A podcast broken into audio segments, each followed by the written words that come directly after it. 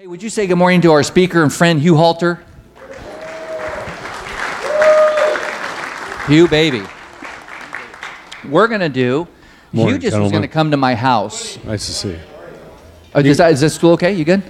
Yeah. You good? N- Want me to raise it up or you all right? No, I'm good. All right. It's a spinner. Hugh So- was just going to come to the house. He called and said, "Hey, let's. I want to just hang out in the ocean and get a haircut and just hang out with you guys." And then I said, "Well, why would I prepare a message? You know, because I don't want to speak in front of a a guy like you. Makes me nervous. Already, Butch is here. You know what I mean?" And so I'm thinking I'm just going to have him speak. So last night, about 10:30, I think it was at night. Yeah, I said, what are we going to do tomorrow? He said we're going to get up at 3.15. It's like, really? Yeah, Like, I flew all the way from St. Louis. St. Louis. Hang out with you. California, get some good weather. Maybe I sit text- on the beach. I texted him last week and I said, "Bro, it's a three-day storm coming. We're not going surfing." He wanted to surf, and he says, "Dude, I've been watching Mavericks my whole life, Uh, and I can't repeat the word you called me." yeah. And he said, "Are you in a wetsuit or panties? Are we going to surf or not?" Right? And so you came yesterday and you you you said another expletive. oh man, it's big. Yeah, it's big, dude. It's stormy. Did you bring your panties? We got, we got hit with one of those waves last night. Yep, he got yep. Biggest nightmare to be swept away by a tidal wave. I've had reoccurring, this is real, reoccurring dreams since I was fifth grade about a tidal wave coming through a sliding glass door. So they're showing, how many of you have been to Mark's uh, lean to? Out Couple there? people, Okay, I don't know what he's people. told you about it, but It's a lean-to. It's a double wide, like mobile home type thing. And so they're showing me where, where, where I'm going to sleep. They have their bedroom and there's like a little window that goes out to the little sunroom, but it's like four feet from their bed. It's like you're gonna sleep right there. Like a little weird, It's a weird thing. a little weird. It's a weird thing. So I asked for the couch. Can I have the couch instead? So Welcome But- to California, brother. it's a great Hey, listen, Hugh, I want to ask you a couple questions. Um, a little bit. Married how many years? 27. 27 years. And uh, you have an adult handicapped child. I you do. told us a little bit about that. And Yep. he is how old? He's 32 32. right now. And he has seizures. How many seizures a day? Well, I mean, it used to be 20 a day. Now he's, you know, uh, actually he's, you know, one. One's good. Yep. You know. Yeah. Yep. Yep. I mean, we would not like it if we had one a day, right? That would make a suck day for most of us, but for him, that's a win. So, Yeah. yep. And he's now home from the hospital. The hospital just Yeah, we had him up in an assisted living center up there. So, some of you guys remember the story. We moved to this town because that's where Ryan was at, and uh, he started to really go downhill. So, we brought him back into our house. So, we, we had a little six year break from having to care for him. And then when we moved to town, we thought he'd still live there, but he's uh, we moved him back into the house about uh, four months ago, trying to get him back to, to health. His little swallow reflex doesn't work right now, so he's uh, he's down to about 80 pounds. It looks pounds. looks bad. wow. So, but we're getting there. Hey, uh, my, what happened there? Do we going? There we go. Hey, uh, I say that because I just want guys to know what I like about the people that I bring to men's retreat is they're guys that wrestle deeply. They're just not package retreat speaker type people. And so I just like how you live your life, you. I respect how uh, you how you father, how you are a married man, how you're a business owner, entrepreneur. I'd love to spend two hours with you uh, in front of these guys. We will at the retreat, but hear about the post and your impact on uh, Illinois, Alt, Illinois, Alton or Alt, Yeah, Alton. Alton, Illinois, and already a dynamic impact from when we were together in May. Already exciting things. Starting to work. And you have your men, you have your, your how many community groups? Got three little gatherings of people that have sprung up. Yep. One's uh, got a little CrossFit gym that uh, we work out in. And uh, last week, they actually asked me if I would do church for them on Sunday And these are non-believers. during open gym. Open gym. People just show up and work out. And they were, one of them said, that, you know, this is my church. And I was like, that's great, yeah. And, uh, and then the other cat that runs the gym says, well, Hugh, why don't you actually just do church for us here? So we're going to do that. We've got a group They know you're a church leader and a pastor. That's why they asked you. No, they don't know that I do that. Because I don't, I don't really run a, a church like Sure. they think. They, But they know you walk with the Lord. Yeah, we've just been loving on people. Yeah. A lot of them asked me to do their weddings. We just got asked to do a funeral for a friend's dad. So they kind of they they call me the sensei or the rev sometimes Rev, like- the they, spiritual leader of this they Google me. So some know I used They to Google. pastor Gotcha. like you know normal church and They stuff. Google so. you. But uh, they know I, I basically run a, a coffee shop, you know, brunch cafe now. So And then you're starting the, the bare knuckle, what's yeah, it called? the the journeyman bare knuckle saloon sessions, which is essentially like this. I really kind of got a lot of the ideas from Mark, but it's just a handful of dudes. So uh, the last two Monday nights of every month, they will come to our whiskey bar that we have at our coffee shop, and we'll do uh, eight talks. We're going to do wisdom. Sounds like that's what you guys are doing. Uh, we did, uh, on Friday mornings, I do wisdom. So uh, we're going to do it's a real good way to enter into community with guys because everybody wants nobody wants to wake up and be a dummy and so Yeah. we break you know i i couch it hey are you guys interested in not being looking- stupid? not being stupid Yeah. And looking at a 3000 year old document that a father wrote to a son on wisdom Yep. and he was considered one of the wisest guy to walk the earth Yep. i've never had a guy say no i'll pass on that You Give know, me what, the fortune you, cookie. you know what? The, apparently, the wisest guy, Solomon. Remember what he asked for? wisdom Yeah, yeah he had a thousand wives. yeah You know why he had a thousand wives? you never knew this? no So at least one of them would be in a good mood every day. Come on. tell that to your wife when you get home make sure you sign Here's what we learned. lodge. Here's what we learned today. guess what i learned at dawn patrol this morning honey Wisdom. There's a one in 1,000 chance you'll be kind today. I know it's That's your great, fantastic. the great vision and hope of every man was the whole concubine thing, but think about it. You can barely handle one. Yeah. Who, who needs a thousand? Hey, how do you get through? You mentioned um, a seizure a day, and all of us, you know, we come here, we get a little breath of of uh, heaven on earth. It's we we lose ourself from our dailies until our phone buzzes or something. How do you at 54? How old are you? 50? Two. 52. 52. Uh, Don't put, how don't do put me in your zone. Not there yet, bro. a 52 year old man, so you've lived the front half of your life. How do you handle a bad day? We're talking about leadership. We're Yeah. just opened a leadership series, Follow the Leader. And as a leader, how do you handle Well, a couple things. I actually we've processed a lot because I'm a natural curmudgeon. My wife, kids bought me a mug that says curmudgeon. I'm, I generally wake up grumpy. I kind of look at the world like, yeah, geez. you know, so it's my natural way. Some people are more like you're not that way. You're like an optimist. I'm an You always say, how many of you are actually more curmudgeon-y, just like you're fighting that? Okay, so you you know can't get away from it. It's just there. Um, but one of the things that I've learned in life, the things that made me a curmudgeon, is I always thought I just if I can just fix this problem and get to the next thing, it'll. And I now have settled the issue that you got to play the hand you're dealt. You know, and all of us have significant struggle. No matter if you're getting wins, you always are struggling somewhere, right? So if the business is going good, you might be struggling in your heart. Uh, you know, the kids might be doing great, but it's not that great with your wife today. So uh, just every man's got a battle, not to look to the next day to try to figure it out. I had a really, really bad day three days ago. Uh, so with our coffee shop, it's kind of a, it's like a business incubator. Our town, you know, we went in there, we were like, what would be good news? And our town went from 90,000 people to 30,000. So we're just trying to create jobs. That's literally what we're trying to do. Just every single person we can somehow help create a business and get a job. And so people have donated money so we could renovate this building. And, um, and a, a guy that gave me some original funding um, said, in a, you know, just a few weeks ago, he goes, I'm going to drive down to Alton on your anniversary, which was a couple days ago.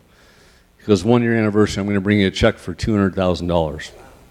And so that was a good day. And I started to plan and dream of all these really cool things, uh, different businesses that we could start, stuff like that. Talked with our whole team. I was going to give them all little raises. Uh, haven't been able to give any of them a raise for a year. So we just had we had a great team day, like praying, thinking about all the stuff we could do, and then they came, and so was, I was kind of, kind of excited, and then uh, they didn't give us a check. He said, he said I can't give you any money. So apparently some Chinese tariffs wiped out some of his profits and and so, you know, sometimes if you lose like 5,000, that's a bad day, right? If you lose 200 in your mind, that's a rough day. and I went right to curmudgeon, like, ah, oh, gee, mini Christmas, you got it. You know, I, I walk home like, you won't believe this. And I just started to just vent, and I can't believe he didn't call. Why didn't he just call me early? Why didn't he tell me? Why did he wait? Knowing I was waiting for his check, why wouldn't he like call, hey, bro, real sorry? And um, so I was just kind of ticked off. Then I was hurt for my staff. I was like, all that work, now I got to tell them all, you know. Then I looked kind of dumb. It's kind of some pride, like, oh crap, I shouldn't have even said anything. So I was just going through all that and uh, woke up at 3 a.m., just belly aching again. And the thought occurred to me that I've been praying for the last six months for God to take a little bit of the heat off. Last year, I entitled it Heavy Lifting. We renovated four homes for our family. We moved two of our family members. Uh, my son Jesse, remember Jesse's story? Jesse had a brain surgery. Um, we started those three businesses, open up. I mean, it was just a heavy, heavy year. It was always working, felt like 80 hours a week every day. And so I was just asking God, like, can I just, can 2019 just be like chill, like recover, rest? And while I was sitting there complaining about not getting the 200,000, I realized that God had actually answered my prayer because I don't have any money to do anything. Like, actually, I don't have to think of all sorts of stuff and start new things. I just get to chill out. I don't know what the wisdom lesson is there, but if you pray for something, either try to fake God out or know that He might actually answer your prayer. But you got to see things differently. So I, I actually, yeah. I was fine in that moment. I'm like, I actually get to rest this year. Yeah, because that's a lot of work to spend 200. It and, really is. Yeah, yeah, yeah. And the Lord went, no, that's going to be bad for you now. Yeah. Right. If yeah. you want to kick down another 50 yeah. my way and rest some more, like totally. So I. I think that's how you handle a bad day. You try to get some perspective on what God's really doing and maybe really take your prayer seriously. What are you really asking God for? That's good word. Because I think He loves you. He, I think He gives you the things that you ultimately, and I really do. I want more than 200,000. I want a restful year. So, I don't know. That's a good word right there. Answers prayer, not the way we think we do, but it's best for us. And a lot of, you know, the whole, uh, we started our series, A Tombstone, in September with the Lord saying, You guys are great parents. Which one of you would give your kid a stone if they asked for a fish? You don't have these things in your life peace, joy, contentment, because you don't ask for them. You know, if we ask for the things that line up with His will, He gives it to us. And that's a great, great example of Him answering the call of peace and harmony and one with your wife. I mean, these things that are in Scripture, He will grant us if we ask for them and then trust Him for those things. That's a great word. What have you learned as, uh, how do you define leadership? Because we're all leaders. We learned that last week. We all lead, we all have influence. What, how do you define leadership? Um, remember, I told my oldest daughter, we were talking about leadership when she was seven, and I said, leadership is just being one step ahead of another person. So I said, You're a few months older than your sister, so I need you to help lead her. So it's not like leadership, like amazing people. It's not, um, you know, the one percenters, those incredible individuals out there. Leadership just means you're just a few breadcrumbs ahead of the next guy. And so uh, I think anybody can be a leader. Everybody should be leading somebody. somebody. And it doesn't mean that you have to have it all together. We're all frauds at some level, right? And we're all under recovery at some level. And so, all sorts of ways to think about it. One beggar telling another beggar where to find food, that beggar's a leader, right? Uh, I'd also say a leader has to be a legitimate person. Yeah. So we, we, ought, we have to lead because we actually we can help a brother through recovery because we're in recovery. We're actually in it. We're drinking our own Kool-Aid. Totally. Yeah, so. we're living the life. You used to you used to be able to be a leader. If there was like a pulpit, you could stand behind the pulpit and be a leader because you could lead through speaking. And I think the true leaders of this world are not the speakers anymore. You can't hide behind a pulpit anymore. You can't hide behind a Bible study. People sniff you out, right? You're either legit or you're not. Legit doesn't mean you're all fixed. Yeah. Legit just means you're legit, you're honest. Authentic. Yeah. Available. So I think that's leadership. Now, a lot of people don't weren't at men's retreat, and so you start micro churches in businesses. Yeah. Reader's Digest version. Yeah. So you'll start a whiskey bar, Yep. lead the staff to Christ, start a church community, or they're, what do you call them? Hurt, wounded, or dead? Dead. You like to attract dead people. We say invite dead people. Yeah. And so, as a community person and a small business owner, and a lot of us are going to work today or involved in community athletics, coaches, what's one of the most um, valuable lessons you've learned in being effective in that kind of an environment for the kingdom's sake? Don't go at them with anything. Let them come to you for everything. So them them I- being the world. Yeah, I don't ever try to talk to somebody about God. I wait till they want to come and talk about God, and they bring a conversation. So we hire, you know, we try to hire mostly people that don't know anything about Jesus. We just want to get them in our space. We want them to see the way that we live and that we're different. And we assume, as the New Testament taught us to, to assume that people will come and ask you for something. So, you know, the, the, the typical normal churchy way was we go at people, right? And it's just, you don't like it when people go at you, do you? For anything. You come at me and it's Duke's up time. The, the Christian way is a wooing way. We woo them. And if we're safe, we're trusted, then we get to speak. So, you know, I sit at my whiskey bar, which is right next to the coffee bar, because I can watch everybody come in the door. And I don't know if I told you guys, no, I couldn't have told you this last time, but this, this happened. People come in now all the time. That's their place. And um, if they've come in five or six times, then I walk up to them and I go, hey, time for your two minute talk. And they look a little freaked out. Sometimes they go, okay, what is that? And I go, um, I just, I can tell that you've become a regular here and I would love to get to know, I'd like to remember your name.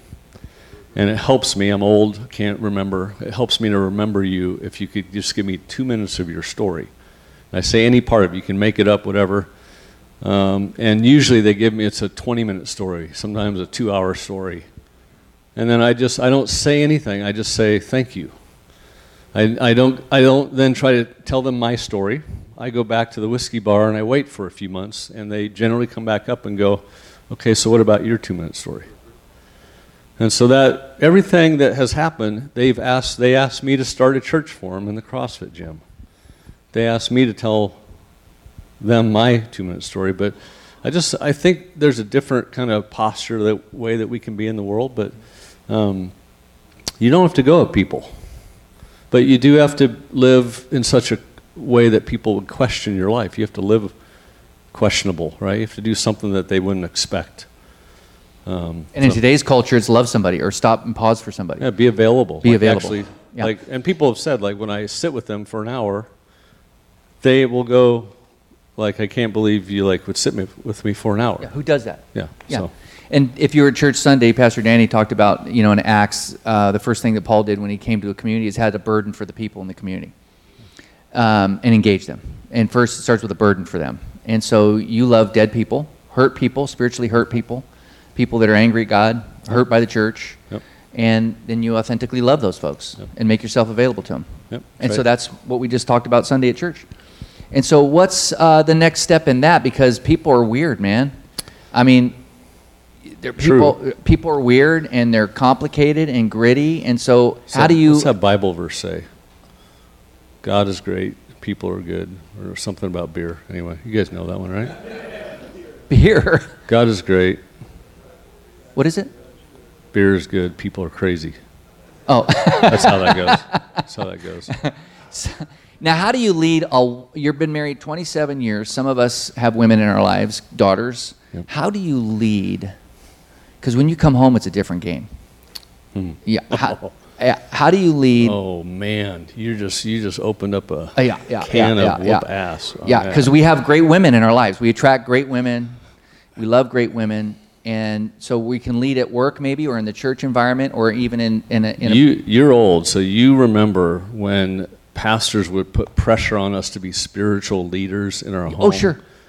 Oh, that's so why you were born. Then we would try to go home and do a Bible study Yeah. with our wives, Yeah. or that knew more because I used to try to do a, a family Bible study around the dinner table, and then my eight-year-old doesn't want to talk and is in a bad mood, makes my f- five year old daughter cry, and then I try to discipline, and I discipline too hard, and Cheryl says, Stop being a jerk. And I go, Hey, that was a great time. Family Bible study time. and repeat, rinse, repeat. And the pressure of what it means to be a spiritual leader does not mean that you guide your family through devotions. I learned each one of my family members is their own unique context. So, Allie, I learned not to come at her and ask her, make her do anything. And as I released the pressure, I learned that Allie would always text me when she was ready for bed. And I would go down, and she had a Bible under her pillow, but she didn't like me to read scripture with her. So, but she liked me to pray over her. So I would, and when she would just say ready, I would go down and I would just pray over her. She liked it when I would put my hand on her forehead. And then we fist pump. Learn McKenna likes me to read scripture. So I'd lay next to her and we'd read scripture. And then she would hold me in a long embrace while I prayed over her. So that was her thing. She liked dad to do that. Allie, just fist pump. Don't talk to me. Just pray over me. I learned that Cheryl likes me to pray for her and likes me to touch her when we're together. Um, she doesn't like to do long things. Your wife, Cheryl. My wife, Cheryl. Okay? So I just, I, I feel like spiritual leadership is getting a PhD in each one of the people in your family. And then I also ask them to get to know me. I don't, I'm not going to lead you in a Bible study around, like, I want to eat. Okay? Um, and we don't always have to pray before a meal in our family. So we just we figure out what works. We have a family meal every Sunday night with my two daughters and their new husbands. So Sunday nights just our family. We say let's let's always be there. And um, but it took me, man, it took 20 years to figure out a natural spiritual rhythm. And there's days where I don't I'm not feeling it and I'll just tell Cheryl I'm not feeling it. Would you pray? And then she'll pray, but she prefers that I pray over her. Mm-hmm. So I don't know. I think it's more of a presence. And I mean, how many of you have tasted the the defeat on trying to force spiritual stuff? You know, man, it's just it opens up their heart. Spiritual leadership is really helping people get in a place where they want to hear the voice of the Holy Spirit. So it's it's really a, a lot of posture stuff and just learning your family. You know. I don't know. Uh, but literally, 20 years took me. 20 years, and you've been married 27. Yeah, so I'm I'm pretty decent at it now. Yeah, and now you have grandbabies. Grand two grandchildren popped out this year. Yep. First ones. Yep. Love them way more than my own kids. And so put that in. Yeah, I can't wait. I'm for not grandchildren. kidding either. Like, I told Elias yesterday or two days ago. I told Elias you're, he's going to clean that raggedy hairdo of yours up today. It's quit embarrassing me as I drive you around, make that beard look like something. And uh, I told him. He says, "How come you only had two kids?" And I said, "We had four. The other two wouldn't listen to us, so we sold them." How do you think we paid for your daughter, your, my daughter's college? Sold them two kids. One, they think they're Kenyan and sold them to my friend Troy in Africa. It was our black baby. yeah. But how do you lead a woman? Because it's all posture. You didn't answer my question. You're supposed to be a professional communicator. I'm a little frustrated. I, it's, no, because I still haven't figured out women. How do you, your wife, it took 20 years. What's the, the temperament of your wife? Because my wife would not remind me when I was leading poorly at home, or a poor example, or not available, busy, strung out. She would not remind you. Verbally or like offensively. She had so much respect for me, but there was a reminding happening. Yeah. There, was a, there was a look, there was a distance, there was a disappointment, there was a thing. Yeah. How do you deal with that when you know you're not doing well? Because you're in a place right now, seven years of a rhythm. It took 20 to get yeah, but there. it's still, I would say it's still not natural because I'm, I'm primarily more of a loner. So t- just to engage people, and I'm engaging all day. So I really have always, it's more been like an energy. I, it's hard to have the energy once you get home, right? Mm-hmm. Um, so for me, it was more locking into things that don't require as much energy. So I do two coffees with Cheryl every day. There's a morning coffee, but then our afternoon coffee is kind of our real connect time. We actually pray in the morning. That's if we do anything, I sit. I used to sit across the room from her, and we'd have coffee, and then she'd go, "Okay, let's pray," and and we would. It was just kind of forced. Just simply moving to her couch, sitting next to her, it just it, for some reason the the fight goes out. It doesn't take energy to sit next to her Mm-hmm. and just put a hand. That I love to put my hand on her thigh. Uh, It's a little awkward here, but um, but no, like literally, like it's unnatural if I'm distant. If I I will just sit where a little touch like this. And she likes that. She does, and Yeah. she and she will pray. She will feel more comfortable. But I don't know. That's just what I learned about her. Um, So, student, be a student of people. I'm here. You're a student of culture, student of the people at your whiskey bar or your coffee shop Yeah. or your uh, gym, student of your wife, student of your kids. Yep. So, try. leadership's basis on learning, staying at a place available of learning and growing and not knowing everything. Humility. Can I put those words on all that? yeah, I think that's great. Yeah. You're teaching me. Mark and I talk about our wives and our struggle in marriage. I said, last night we had dinner. How's it going? You said, best ever. This now. That encourages me. There's a guy that's super old, Why you keep reminding me and of that? it's Man? still like, isn't that is cool though? Like, right when you're mid 50s, you're going, we're still really working this thing. It's a lot of work. It's a lot of work. Hey, talk to us real quick on freedom. I said to Hugh, what what are you wrestling with now? What are you uh, learning in life? Uh, and you're talking about freedom, how to be free. What you're going to bring to us in May at the men's retreat. What's Yeah. what are you, what are you building and learning about that? Yeah, well, I hadn't really when he when I gave him the topic, I hadn't really thought of the talks I was going to give y'all. I still haven't thought. Of, I just remember feeling that's. I always talk about what I'm what I'm going through, and I feel like this last year at 52, it was I was tired. I didn't want really want to do anything. And then God started a whole new journey for us, pulled me into another life I could have never sort of created on my own. And to me, that was an issue. Like, the more I go in this life, the more I realize that God has freed us to live a much bigger, more adventuresome story than we would normally pick for ourselves. We normally settle for something that's, that's manageable, doesn't have a lot of risk to it. So I, th- I think the theme is really going to be about really living the life, you know, author and perfecter, right? God is the author. He started our faith.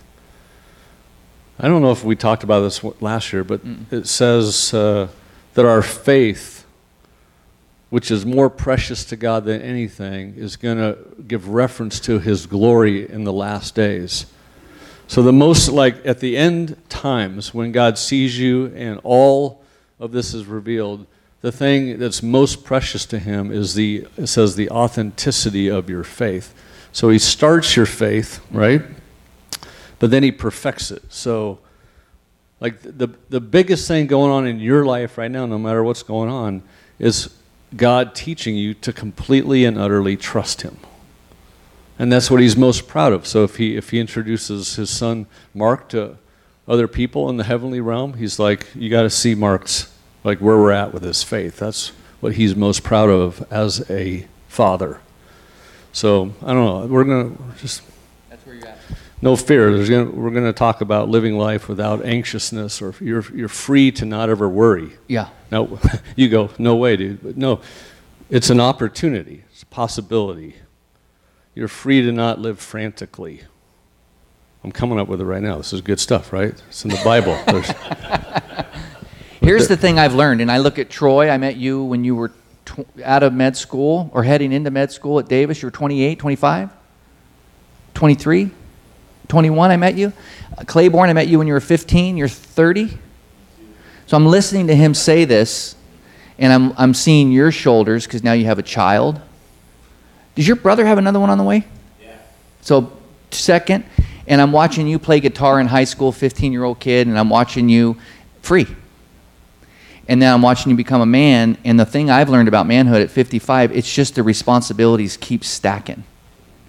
You know, and it's like, and so this thing called freedom is very elusive for me because we're responsible, we're creative, we're leaders, which means that we, we uh, uh, bring on responsibility. And then we start trying to lead at home, we start trying to lead in the workplace, and now you're coming along with, wow, I can really influence my workplace for the kingdom of heaven by just le- allowing people to lean into who I am and how I'm living. Yeah, but not not the pressure. It's not supposed to be. There is more weight, more weight that God wants to hang on the carcass, right? Right. He wants to trust us with more, but He doesn't want it to add more pressure. Right.